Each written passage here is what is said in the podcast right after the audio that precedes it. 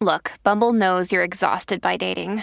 All the must not take yourself too seriously and 6 1 since that matters. And what do I even say other than hey?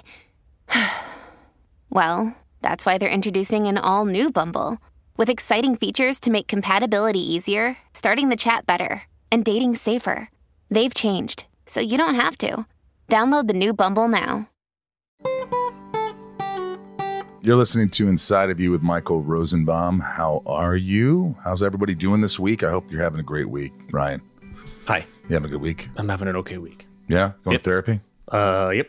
Pick that back up. yeah, yeah, very buddy. important. Very important. Um, I hope everyone's killing it and just uh, trying to do the best they can, being good to yourself.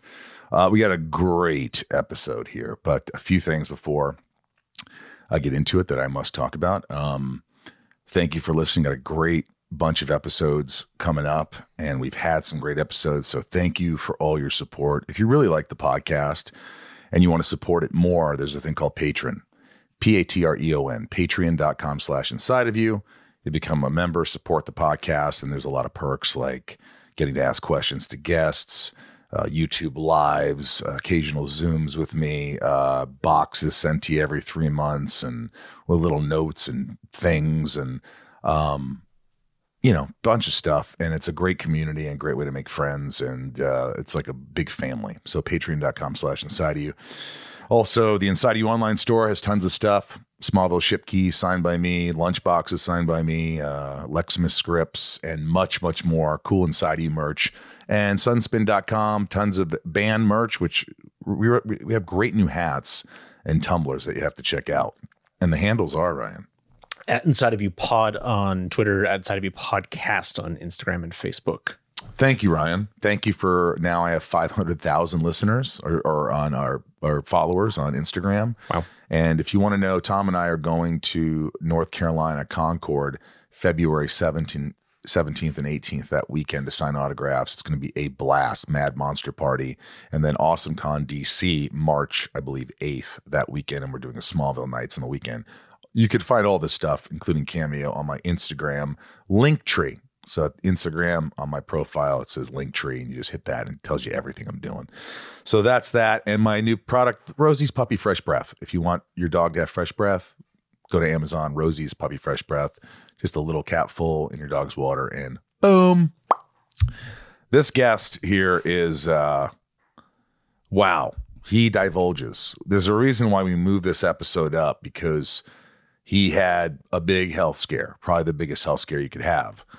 And talk about someone who almost died and is here to talk about it. And he hasn't talked to anybody about this yet. So, wow.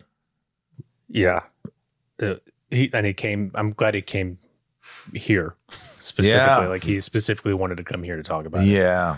I really That was- appreciate Mark Sheppard coming here to the house and talking about his fight to live Uh-huh. and um, family and life. And it puts things in a whole new perspective. And uh, let's just get into it, man. Let's get inside of Mark Sheppard. It's my point of view. You're listening to Inside of You with Michael Rosenbaum.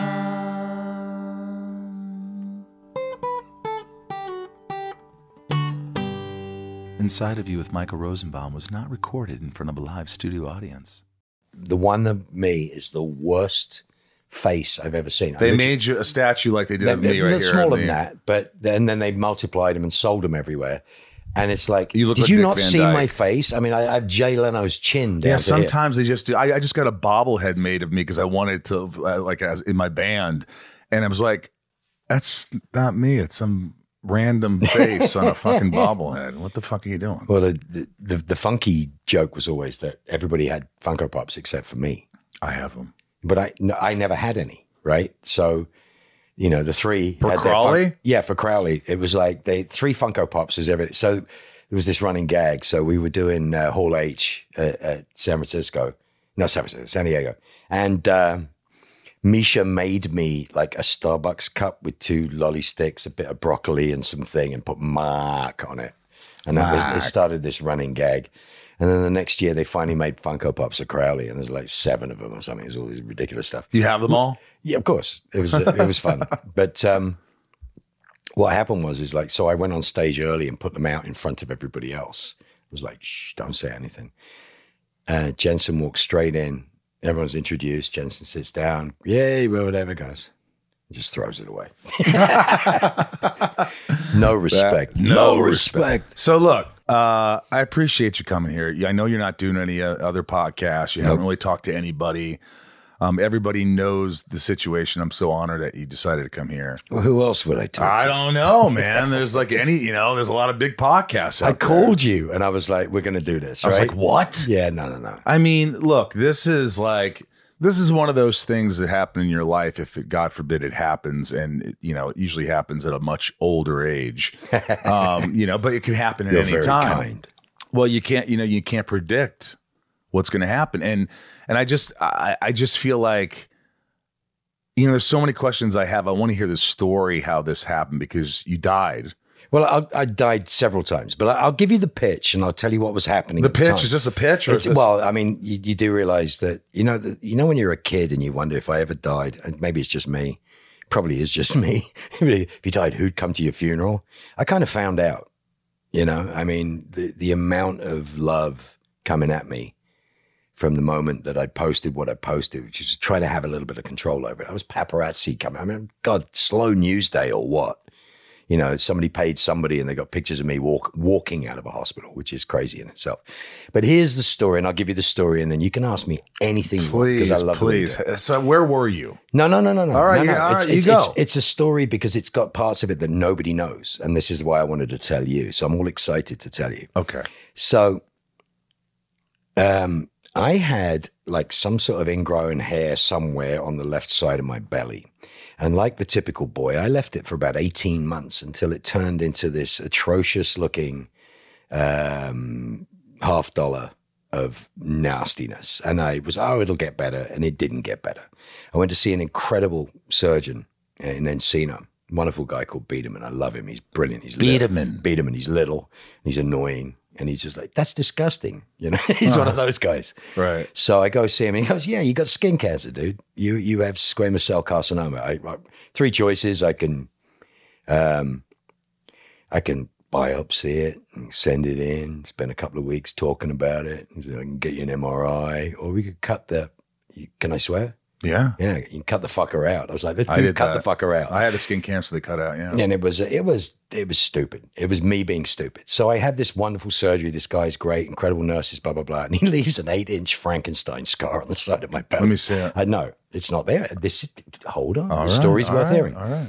So I got this massive like ladder looking scar, and half my belly's missing. And I was carrying a bit of weight. I've always carried a bit of weight. I've always been the, you know, the cool character actor with a bit of a belly or whatever. I was wondering, you know, I, I sort of gave up on the idea of being skinny, which I was always skinny when I was younger. I'm a drummer, fit.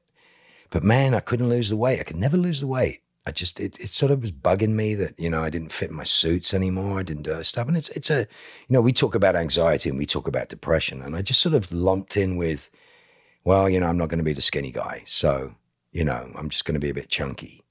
And I kind of hated it. And I kind of hate the way I look. And I kind of hated the way, and I'm, you know, I'm pushing 60 now. And I'm like, yeah, well, that's my lot. You know, my kid's got a 10 pack and he's fit and he looks like a model and whatever. And I'm like, yeah, great, wonderful. I used to be skinny. And it was, it's actually a really weird thing for your psyche. So I got this scar and I went back to beat him and I said, dude, you butchered me. And he's like, I saved your life, asshole. And I'm like, if I went to a plastic surgeon that I know and I had a tummy tuck, what do you think? And he goes, hate to tell you this, but it's a really good idea. He can take out more skin than I can. And it would take you out of the watch and wait scenario where you have to wait and see whether it comes Right. back or whatever. And he goes, I never usually advocate this stuff. He said, go do it. Who are you going to go to? So I told him I was going to go to. He says, good guy. He's a, he's a I think thoracic surgeon as well. And he's the guy you want to go to. And it's Cedars if part of he's missing. Right. You know? He's just an amazing guy. Builds mastectomy breasts. He's Dr. J is his name. He's fantastic, man. I had a dentist once, and he was like, "Kill tooth decay with Doctor J." Wasn't a great dentist. No, that's not. That's that's No. that- the guy was I- doing too much of his own drugs. and he did the dentistry out of his house. That's really bad. And it was uh, it was my uncle's old dentist, and my uncle didn't have good teeth at the time. That's that, that should have told you. I mean, what I what was do a- you do? I was out of college. I had no money. I didn't give. I said, It's yeah. the old AA adage. If you want what we have, Oh, you know, it's I like could have had infections and shit. But go ahead. Go ahead. you've never been lucky in those. areas. Tummy tuck. So not a tummy tuck. So that's that's that's that's embarrassing. It's whatever. But I got this massive scar on my body is like completely distorted on one side. So I go see the guy and he looks at me. And first thing he goes, he goes, "Why are you wearing a fat suit?" So I'm mortified. He goes, "Dude, you're a good-looking boy." He goes, "I." He goes, "What do you weigh?" I said, 200. I lied. I weighed 211.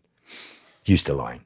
I was like, 200. He goes, You give me 15 pounds, I'll put that scar in your bikini line.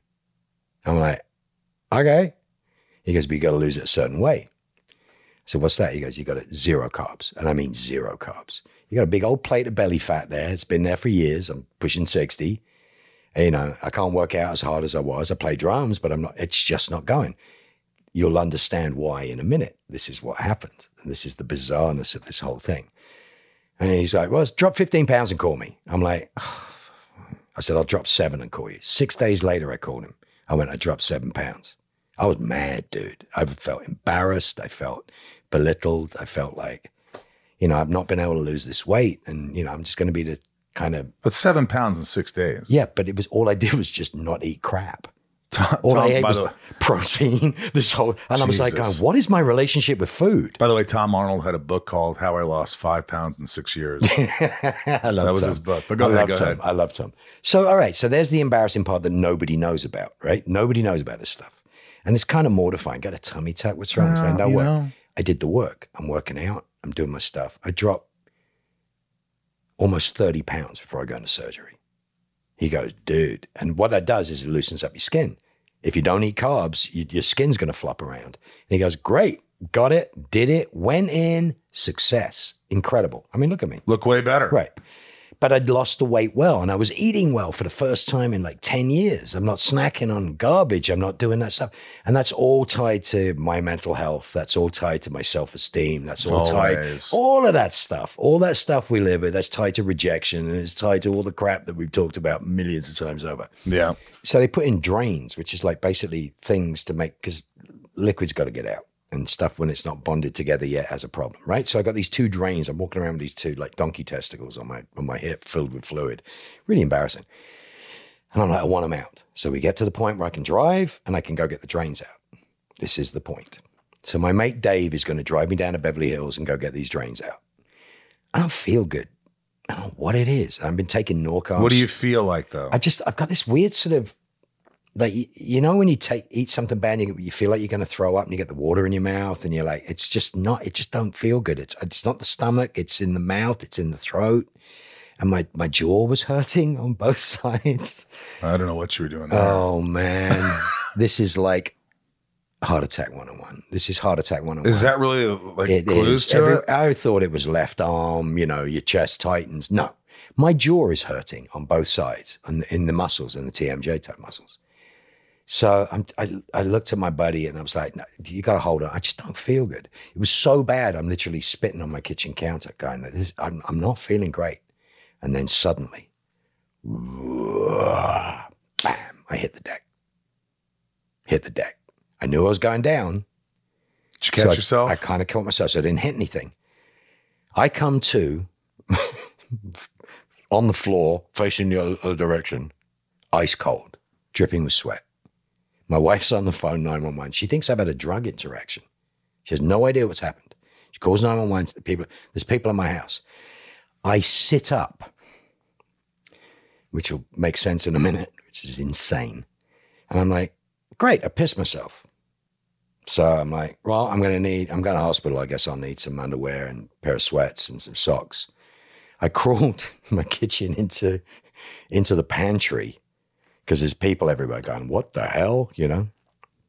the paramedics are there. No, they haven't No. arrived yet. So people, all right. So I've sparked out and I've come to and I'm ice cold and I am not feeling good.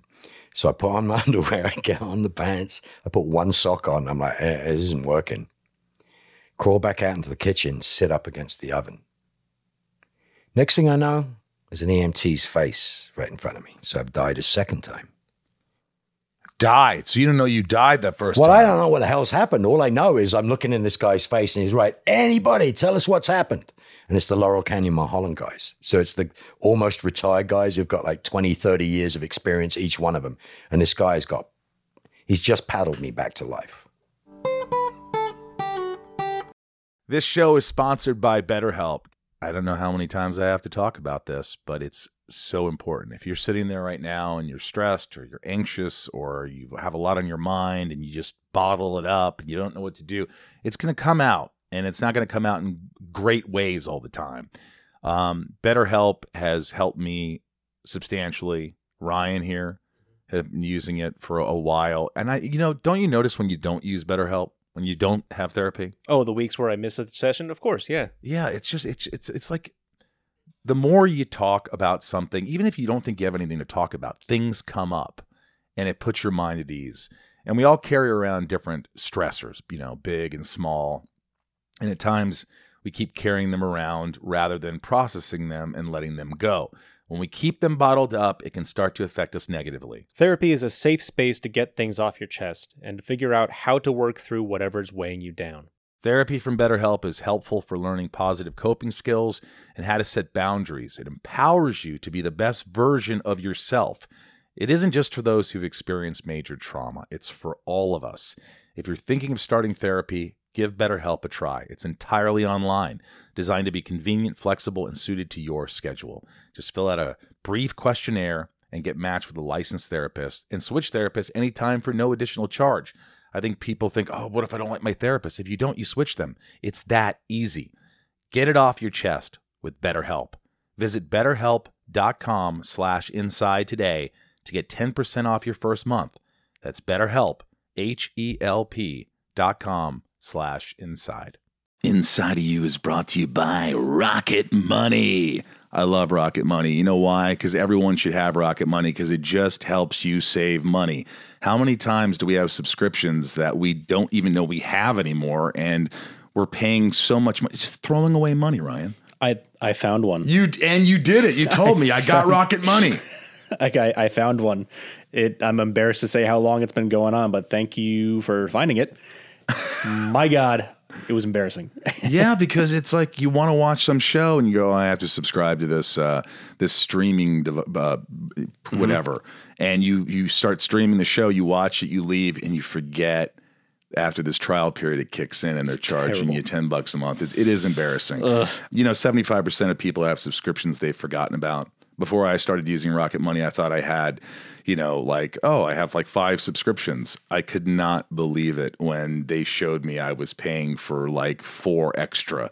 Uh, between you know streaming devices and fitness apps, delivery services, it's never ending. And thanks to Rocket Money, I'm no longer wasting money on the ones I forgot about. Rocket Money is a personal finance app that finds and cancels your unwanted subscriptions, monitors your spending, and helps lower your bills so that you can grow your savings.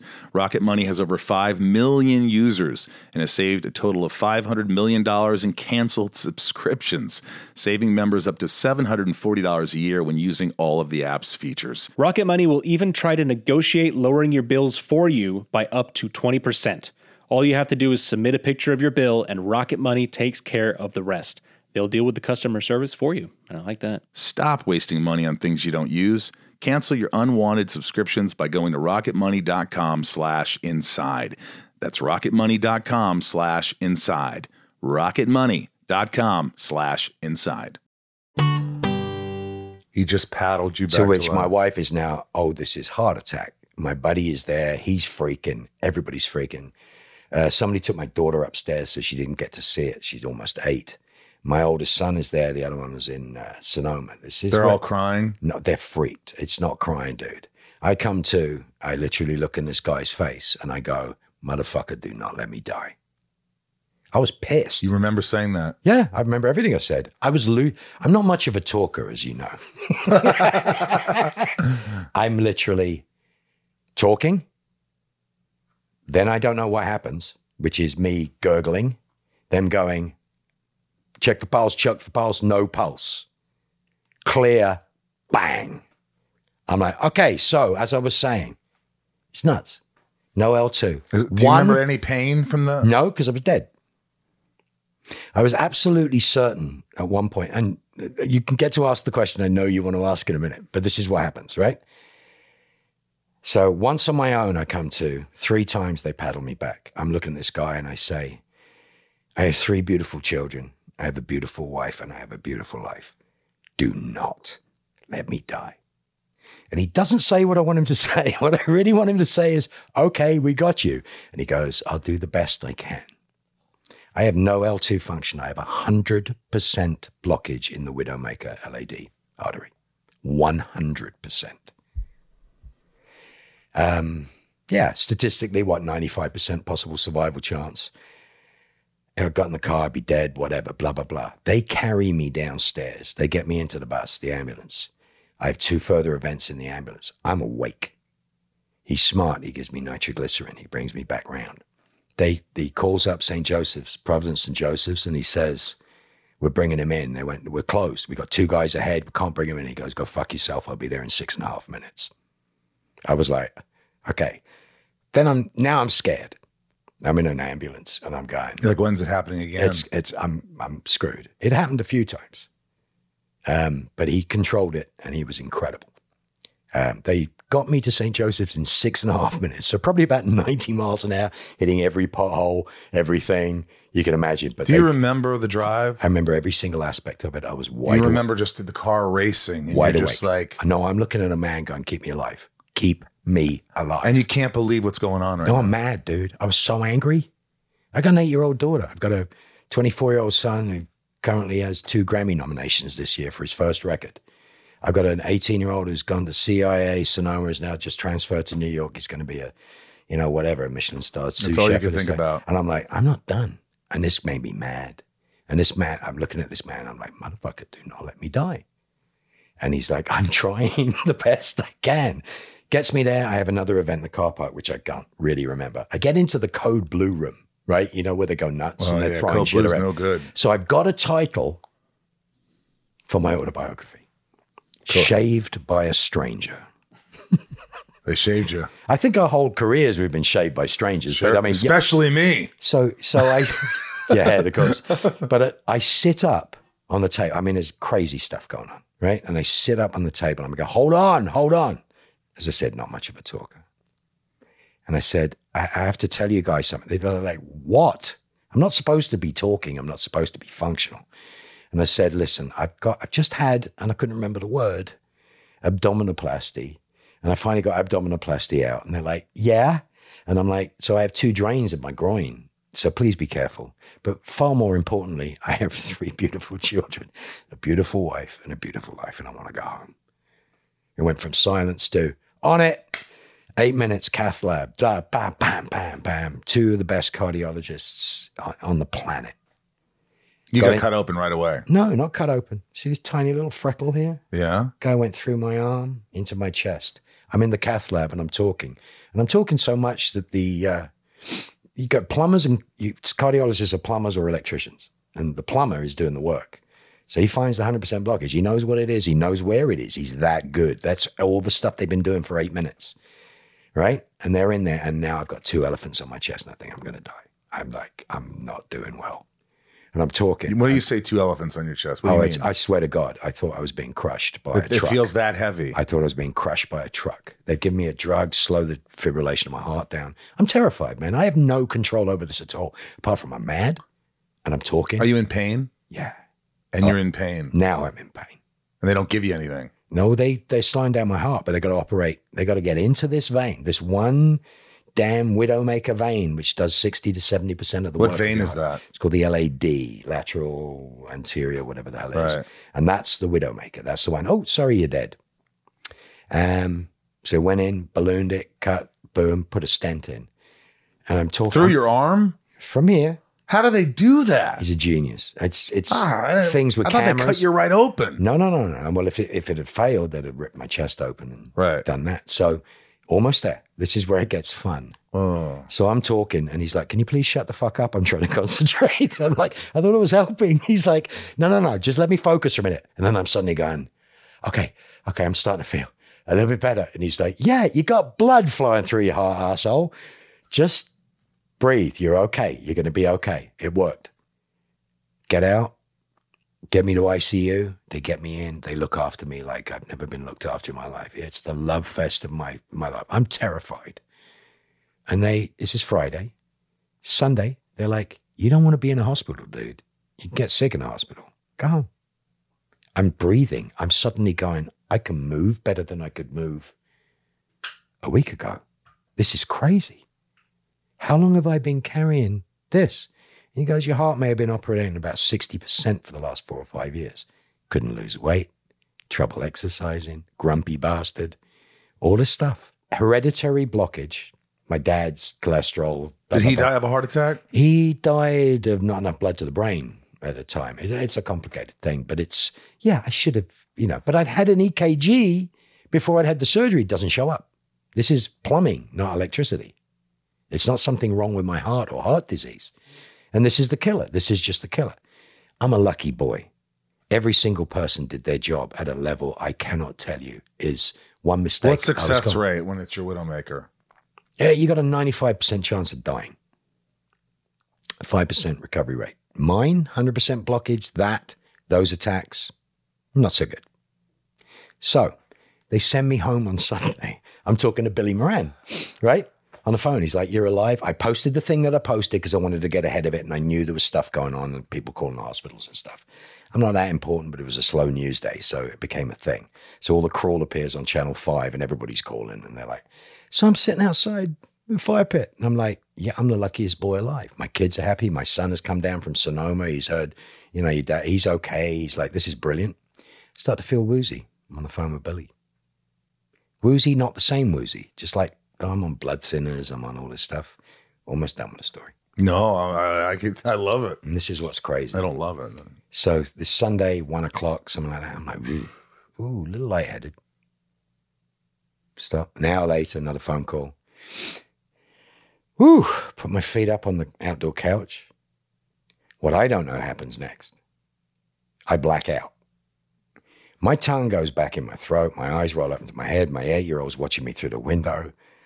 My wife's screaming. My 18 year old is in my face and he's just, you know, everything's fine. Dad's safe for the last two days. He is screaming in my face. Like, Dad, wake up, wake up. I come out of some blackness and go, What the fuck do you want? it's like, You're going to hospital. The same EMTs show up. They see the address. They're like, You went home? Oh, we're glad you're alive. Um, what happened? And they check. I didn't have a heart attack just now. They're like, they can't work out exactly what's going on. We're taking you in.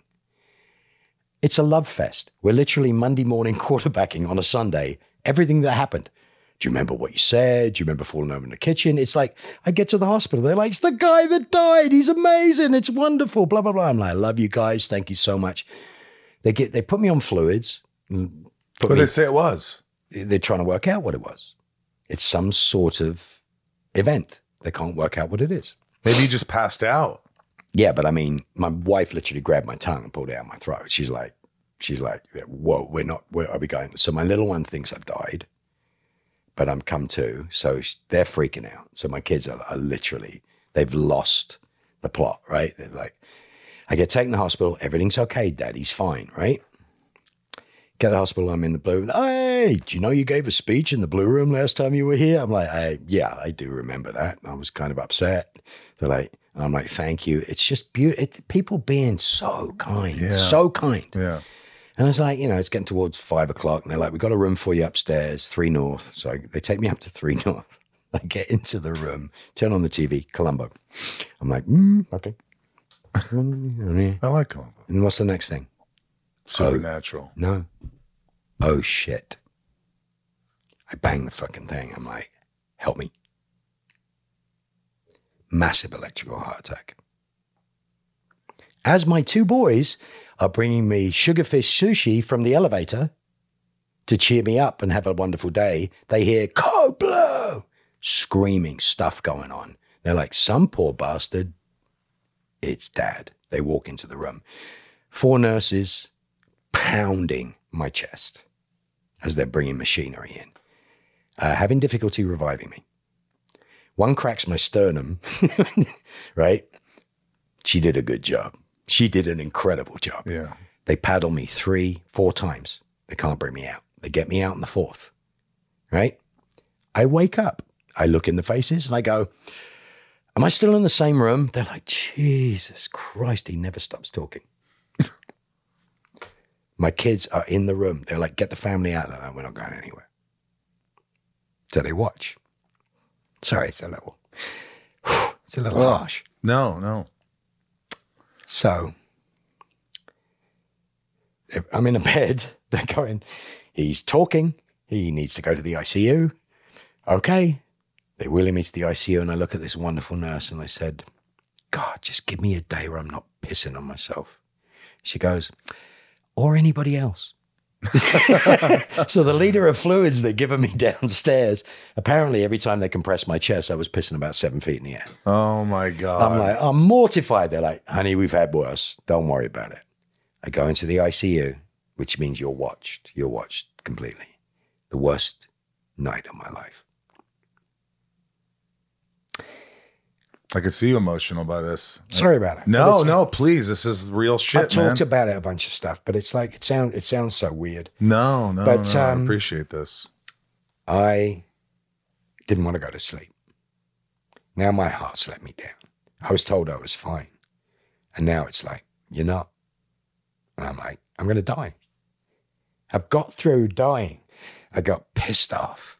I fought. And I won. And it's like, oh, hold on a second. Now, this has nothing to do with my surgery. This has nothing to do with it. It's hereditary. And it, the, the second attack, the second major attack, might never have happened, but it also could have happened on a plane, on a motorcycle, in a car, anywhere. Could have happened here talking to you right now. Could happen five years from now. It happened in a hospital. I was catered for and taken care of within seconds. They'd, they'd examined my heart when on the first one, and they'd said, You have like 55% ejection flow, which is like 70% is like a marathon runner for my age. It's like it's ridiculous. You don't get 100%. It's just one of those weird anomalies. They're like, You're going to heal. You're going to heal well. You're a heart like a pig. Um, but what did they do to you that night when you didn't want to go to sleep? You were so scared that you were going to die. the most amazing man who was from former Belgian Congo. Who most of the nurses don't know anything about this guy. He's really quiet. He didn't leave me alone. He's looking at me through a window. He came in every hour and we talked. Talk about our kids, talk about his daughter had type 1 diabetes, my son has type 1 diabetes, talking about what camp he goes to. Just kept me going. I got maybe 30 minutes of sleep and didn't know I slept the whole night. Now I'm scared. Then the electrician comes to visit. in the morning, he goes, Dude, you're in a really interesting position. Draws me a diagram in my heart and goes, There's that blockage, there's that blockage. It worked its way around. That's that blockage. That's the one that would have killed you. And he goes, You're a very, very lucky man. And I'm like, I know it. And he goes, and people were wanting to send me to Cedars and go see their people. I mean, a lot of love, man. A lot of love from a lot of really cool people going like, you can go see my cardiologist. We'll have you taken out. And I'm like, I got two guys that used to be in the private sector who decided to go to Providence because they thought people weren't getting good enough care. I, I hit the jackpot. I hit the jackpot from the EMTs, the nurses. But did they have to cut you open again? no, Or they didn't have to cut you nobody open, cut open me open. But how did so? so they- How did they miss that in the beginning and it's not a miss. It's not a miss. It's a random event to do with the fact that a part of my heart, there's electrical signals that run over the heart. There's a part of my heart that has been got a little bit of scar tissue. It might never have happened in my lifetime, and it happened. So uh, there's no blame. There's no you shouldn't have gone home. What can they do about it? Nothing. Another day is here, and you're ready for it. What to wear? Check. Breakfast, lunch, and dinner? Check. Planning for what's next and how to save for it? That's where Bank of America can help. For your financial to-dos, Bank of America has experts ready to help get you closer to your goals. Get started at one of our local financial centers or 24-7 in our mobile banking app.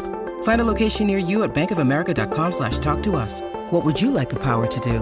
Mobile banking requires downloading the app and is only available for select devices. Message and data rates may apply. Bank of America and a member FDIC. When you need mealtime inspiration, it's worth shopping Kroger, where you'll find over 30,000 mouthwatering choices that excite your inner foodie. And no matter what tasty choice you make, you'll enjoy our everyday low prices, plus extra ways to save, like digital coupons worth over $600 each week. You can also save up to $1 off per gallon at the pump with fuel points. More savings and more inspiring flavors make shopping Kroger worth it every time. Kroger, fresh for everyone. Fuel restrictions apply. So what happens is the guy looks at me and he goes, You're not leaving here without insurance. Get a second opinion, get a tenth opinion, get whatever makes your family comfortable. I know what you've been through. guy's amazing. Name's Mock. Amazing. And then the plumber's called Muku. They're two incredible doctors. And I said, just to wrap this up, I went, So what's my choices? He goes, You're right in the middle of these guidelines. Nothing's exact with hearts. And he goes, you, You've got this wonderful place where we can give you a defibrillator vest. And you wear this vest and you do not take it off. You get three minutes to shower with it off, and then you have to put it back on. You got a defibrillator vest, and that'll keep you alive. It'll it'll it'll do the paddles for you, right? And um, three months, we can work out if you need help, any operation, anything that we need to do, a defibrillator insert. It said, said that gives you a choice, and I'm like, intellectually, that's a great idea, you know.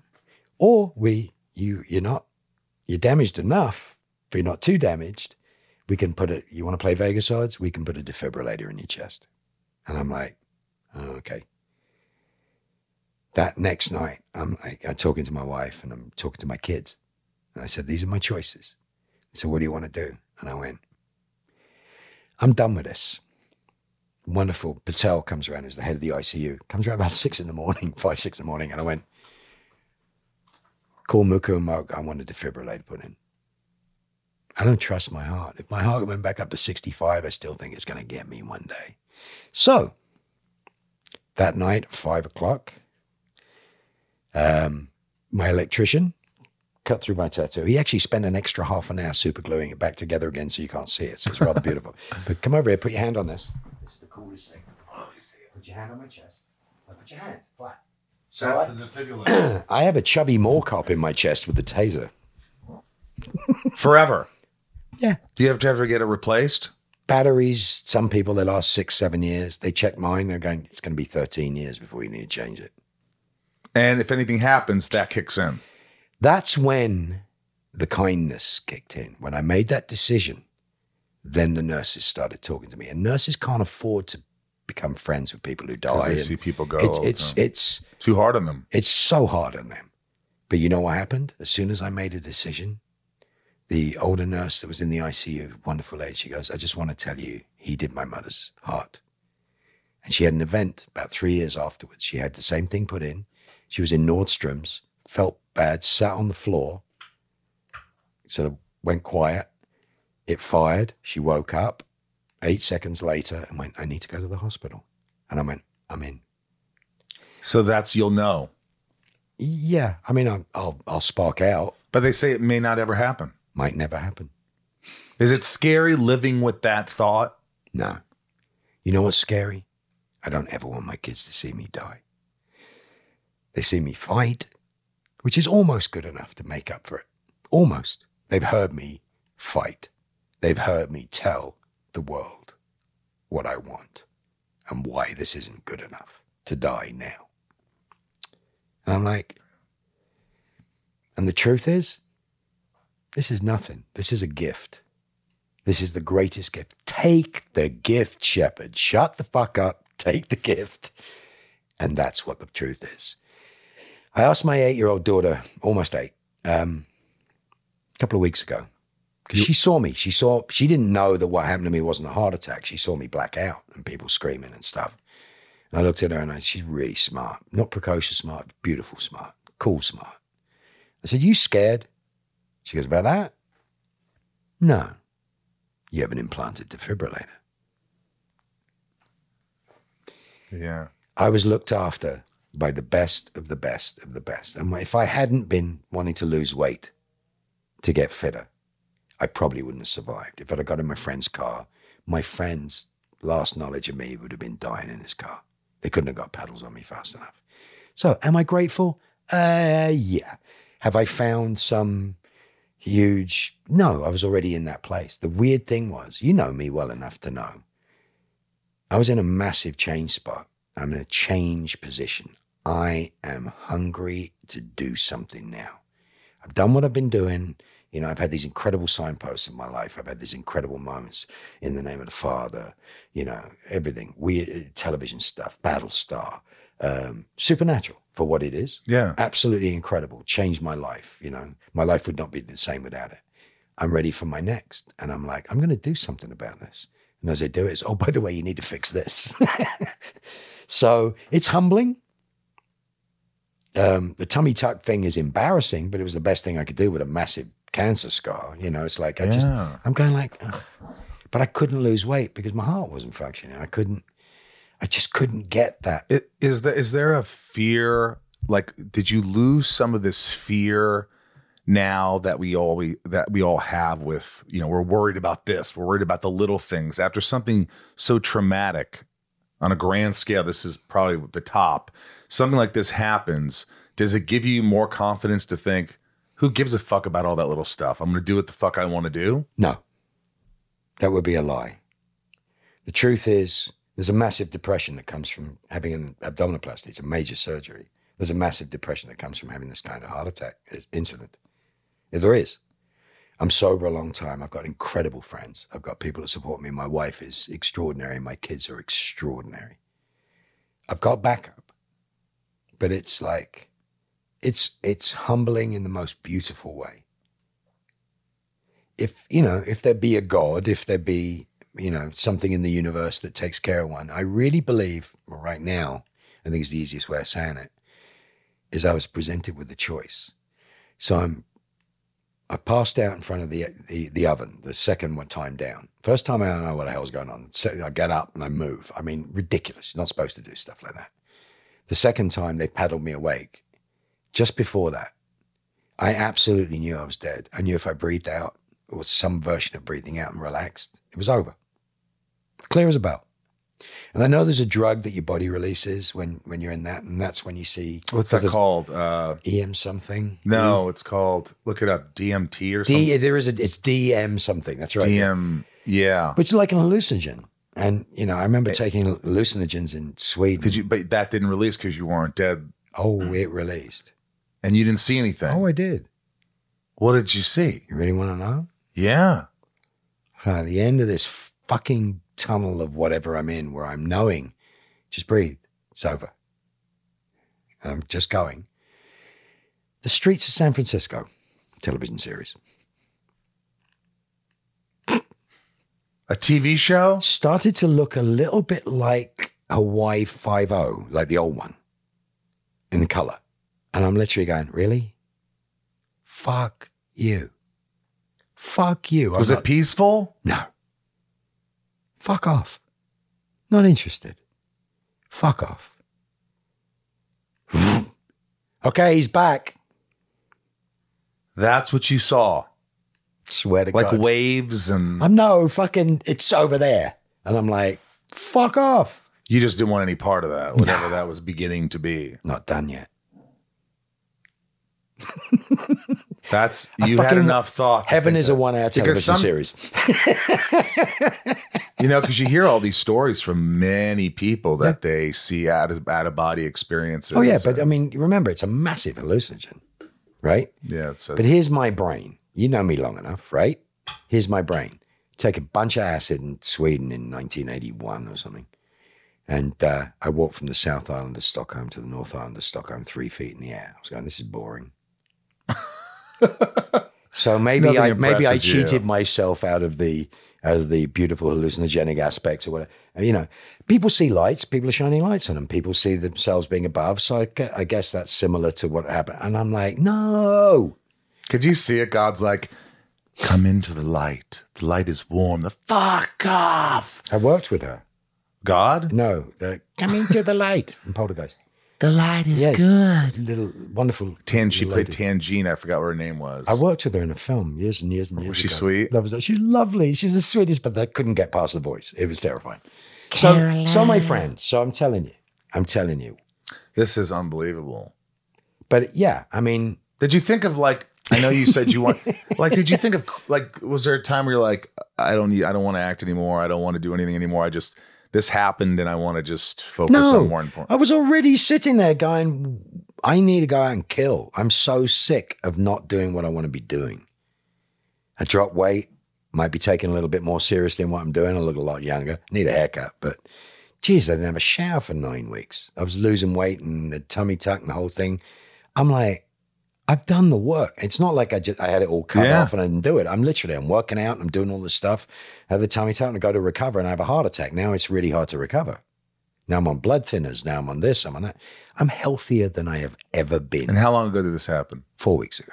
Four weeks ago. I think so. I think it's four. I four had now. back surgery I five and a half did. weeks ago, and I'm not eh, nearly recovered. You're wa- like fully recovered from a huge thing. My wife has four screws in her back. Yeah. L5S1.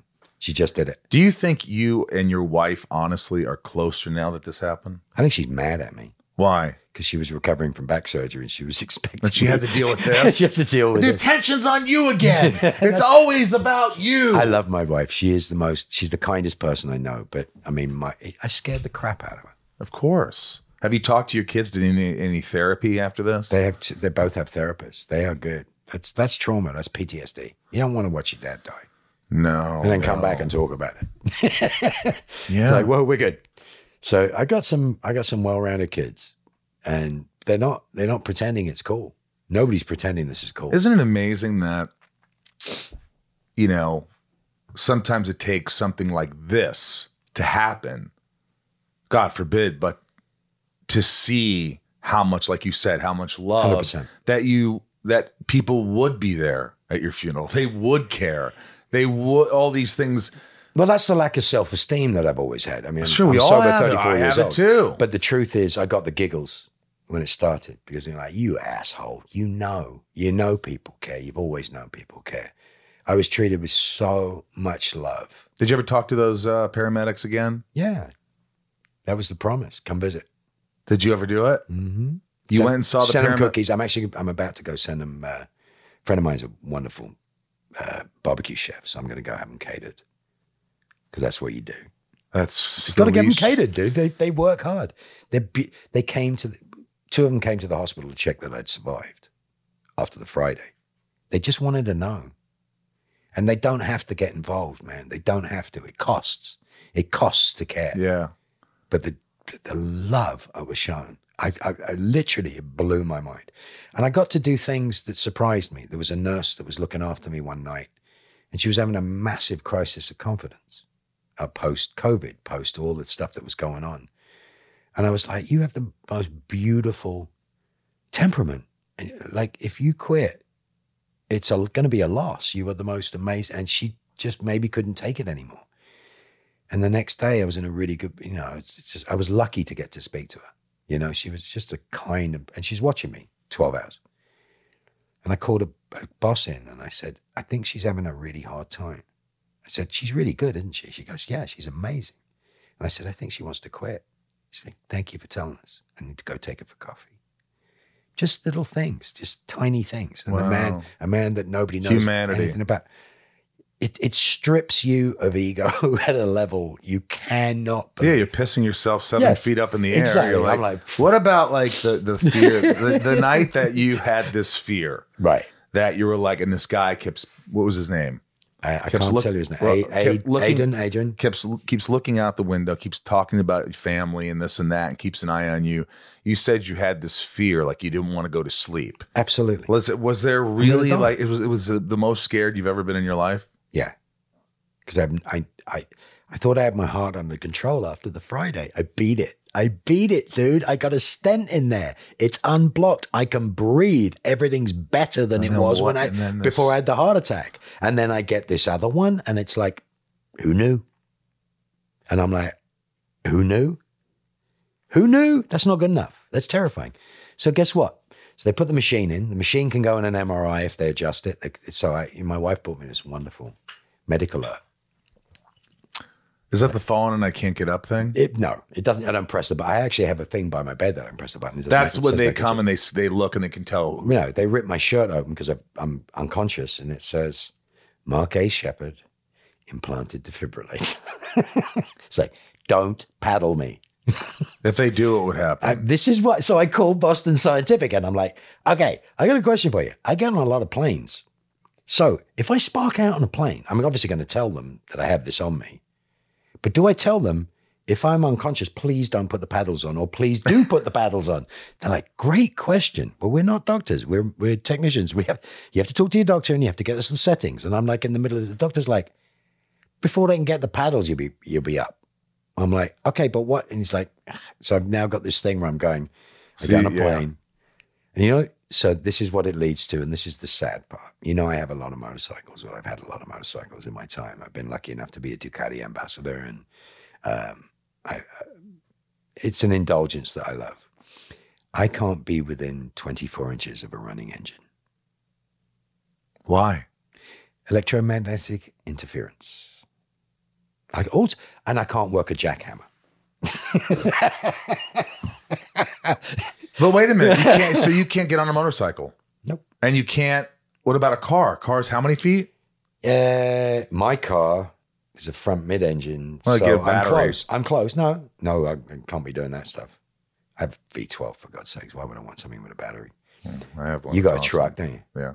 Um, no, there's a firewall and there's all sorts of stuff. But when you're on a racing motorcycle or any of my bikes, I'm within 24 inches of, a, of coils, alternators.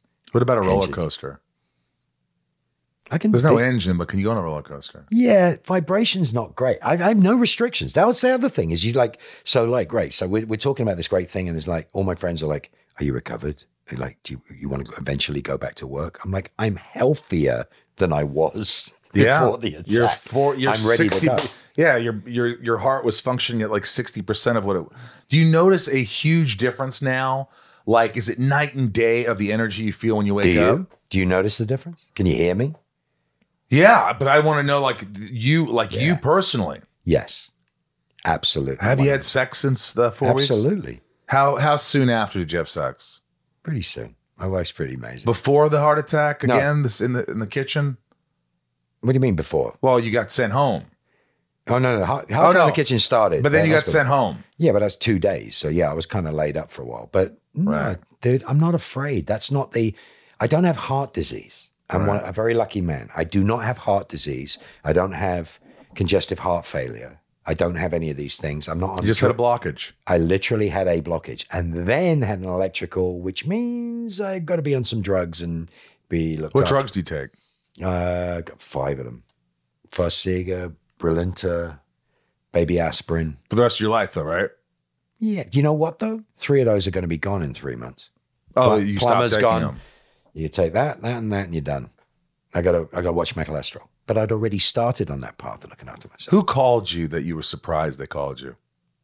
I don't know that I could. I, you know, one I can tell you that you'll love. Pedowitz, CW. Oh, really? Yeah. How was that? Wow. I got a message from somebody. I won't say what it is, but I got a message from somebody who says, "I don't want to see a world without you in it." Wow. I got the motherfucker. Tomo Pennicott sent me the greatest message I've ever heard, where he berated me endlessly for almost dying. Edward James Olmos called me at home. We discussed what happens when we both have nearly died in the last year. Yeah, I know. I talked to him. But Eddie called me. Um, hey, Marky. you know, it's joy. You see how many people like Kripke, you? game, and no, it's not that. It's and it's yeah. I mean, Padalecki, oh god, yeah. Jensen. Two minutes. Yeah. Yeah, Cliff, everybody, everybody. Mitch Yes. Pileggi. No, Mitch, but Mitch passed on a message.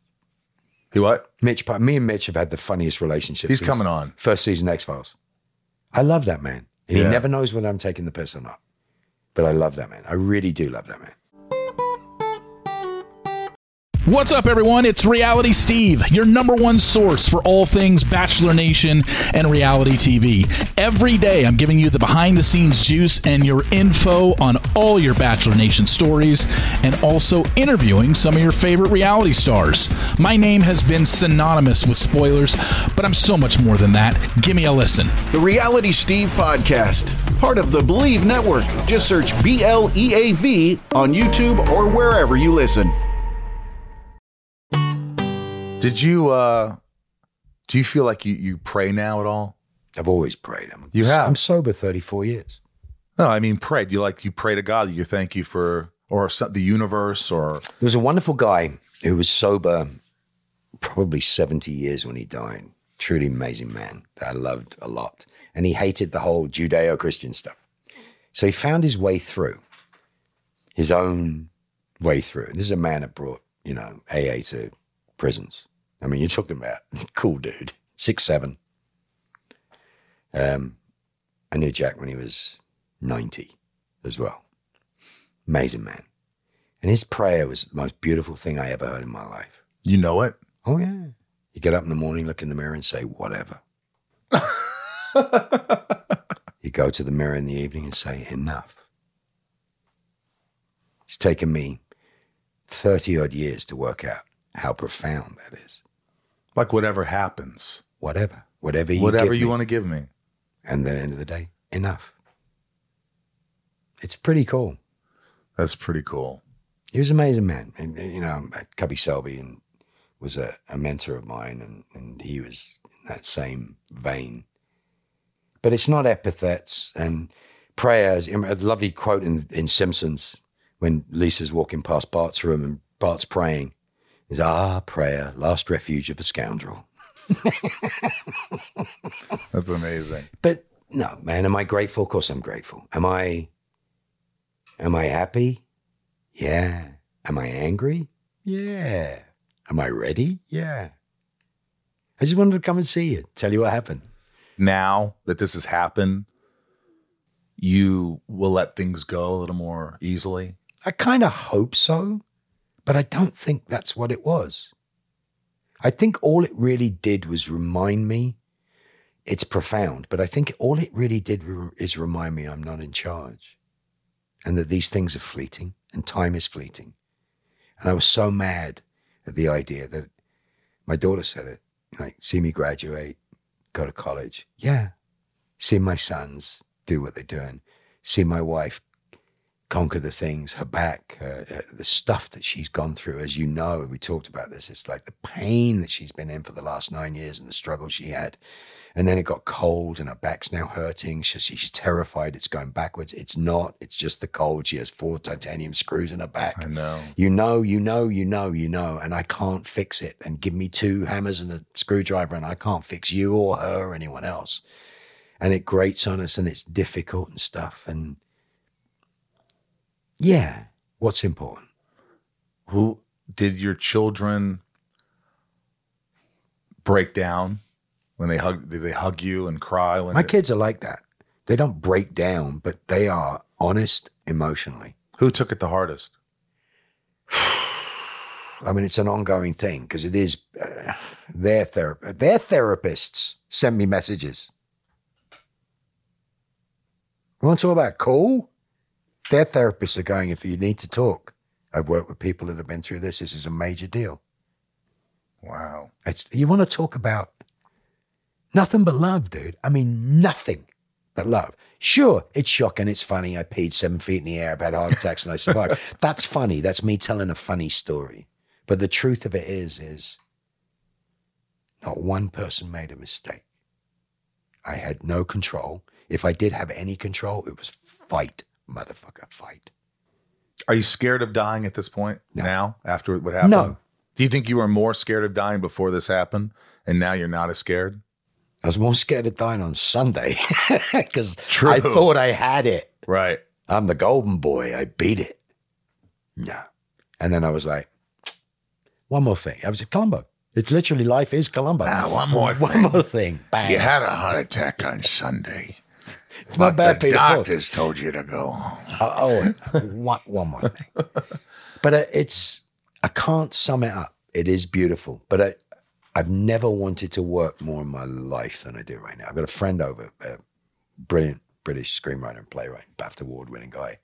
And he's just great. And he was like, You sure you still want me to come over? I'm like, yeah. So we're, we're working on something, as I said, and uh, it's a little bit secret. But if that comes together, it's, uh, oh my God, I just saw something that just made me feel wonderful. Wow. What? You have a, an Elvira piece there. Uh, uh, you mean the um Box of cereal, Elvira. Yeah. Yeah, Right. she's a sweetheart. Okay. You remember the movie? Yeah, of course. Starring Elvira and W. Morgan Sheppard. That's my dad playing the uncle. Wow. Yeah. It's right in your eye line. I have the poster, and it's just it's a. Do I do I question? It's the fact that my my eyes are open, my heart is open right now, very much so, yeah. and the little things. It's just the fact that we can see them. Just relax. I now see, and I'm like, yeah. Well, let me ask you this lastly. Then I'll let you go because this is this has been unbelievable. It's a bit bit of a downer. No, it's not. Don't see. Ron, it's been enlightening and encouraging and inspiring and uh, educational. Um, my last question really was: during any of this, was there a point where you said, "Dad, I might be seeing you soon," or, or "Dad, did you ever did you did you think you said anything or thought of your dad?" I think of my dad all the time, but I don't have this disassociative understanding of him being somewhere else. My dad is always with me. Do you know what I mean? Yep. I Sure. don't- I'm very cynical about concepts of heaven. My daughter said something beautiful the other day. Her concept of heaven that she's working on is the idea. Not she has no belief in hell. She goes, I don't think there's such a thing. But she said the concept of heaven. It's a it was she described it as a series of rooms that has your good memories. I feel that way too. I was like- like only things that make you feel good. and it's and- no, no, no, no, no. And she goes, there are other rooms which have your bad memories in it too, but they're there to help you because it's a balance. Oh, And he said, but you don't get to go there until you've looked at your life and realized whether you've been selfish, whether you've been unkind, whatever. Not that you go to hell or you you don't get to go to heaven, right. but you don't get to go in until you've looked and you've examined. And I'm like, oh, she said I borrowed a bit of that from uh, um, Soul. I'm like, the Yeah. truth is, the truth is, I know I'm loved. And the more that I love, the better my life is. And I love you. I love you. thank, thank you so much for this. My pleasure. Wow. I, I remember the look Yep. on your face afterwards. You were like, wow. That's all you could say. It was just, Mark, thank you. I love you, buddy. Thank you for opening up and doing it on my podcast, man. It means the world to me. And uh, I hope you're continuing to get stronger. And uh, I'm glad you're here with us. Um, yeah. I mean, we both we both felt the thing. He's got the thing. I was so Yeah. The uh, little pacemaker. hesitant to do it. He's like, just is. touch, oh, just touch it, mate. I'm like, no, We touched it. He made us touch it. touch the. This that thing that's keeping him alive. No. I know, No, I he's know. No, just proud of it. Yeah, it's uh, it's awesome. But uh, thank you guys. Thanks for listening. If you really like this podcast and you're like, wow, uh, you know, not bad, subscribe, write a review. Um, it really helps the podcast. We're not the biggest podcast out there by any stretch of the imagination, and we're just trying to slowly build our way up.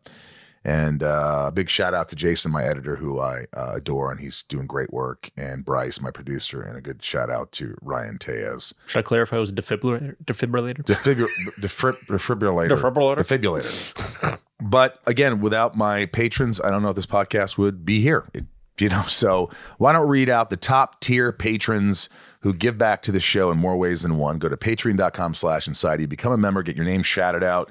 And um, if you missed the whole first spiel, listen to that. I'm not going to say everything I said, but uh, everything is found on my Instagram uh, link tree and Cameo and where I'm going for cons and my Rosie's Puppy Fresh Breath and the Inside of You online store and all that stuff. So go rock it. Um, here are the top tier patrons Nancy D, Leanne Kristen, Little Lisa, Yukiko, Jill E, Brian H, Nico P, with a smart son Zachary, Robert B, Dreamweaver, Jason W, um, Sophie M, Raj C. Hi, Sophie and Raj. Jennifer N. Jennifer, Library Jen. My sweet Library Jen. Stacy L. I just sent you a box. And Jennifer L. Jamal F. I just sent you a box. Janelle B. I just sent you a box. Mike E. I just sent you a box. Eldon Supremo. I didn't send your box yet, but I will. 99 more. Santiago M. Leanne P. Just sent your box. Maddie S. Belinda and Dave Hole. Hello, Dave. And Sheila G. Me go. Sure. All right. Brad D, Ray H, Tabitha T, Tom N, Talia M, Betsy D, Rhiannon C, Corey K, Dev Nexon, Michelle A, Jeremy C, Brandy D, Brandy Dini? Brandy Dini. Brandy D, Eugenia Leah, Corey Mel S. I'm sorry, I don't know the status of any of your boxes. Corey Mellis. Christine S., Eric H., Shane R., Andrew M., Oracle, Amanda R., Kevin E., Stephanie K., Jorel, Jammin J., Leanne J., Luna R., Mike F., Stonehenge, Brian L., Jules M., Kendall L., Jessica B., Kyle F., love you, Kyle, love you, Jessica, Kendall, everybody, I love you, Kaylee J., Brian A., Marion Louise L., Romeo the Band, Frank B., Jen T., Nikki L., April R. M. What do you think that stands for? Rotations per minute. whatever. Randy S, JDW, Oral P, Rachel D, Lorelei L. Hi, Lorelei. It's a great name. There's a song by um, Lorelei. Let's spend the night together. I think it was Styx. Melissa H, Nick W, Stephanie, and Evan, Charlene A, Don G, Jenny B, John, Jennifer R, Tina E, NG, Tracy, Junie, Tasha S, and Keith B. Couldn't do it without you. I love you all. Thank you for listening to the podcast from the Hollywood Hills in Hollywood, California. I am Michael Rosenbaum. I'm right here. I'm here too. A little wave to the camera. And guys, um, it's very simple. Just just try and be good to yourself, will you? Just uh, do it. I hope you have a glorious week and um, do something fun. Have a good time. You know, we only get this life as far as we know. Let's let's do this. All right. Yeah. Be good to yourself.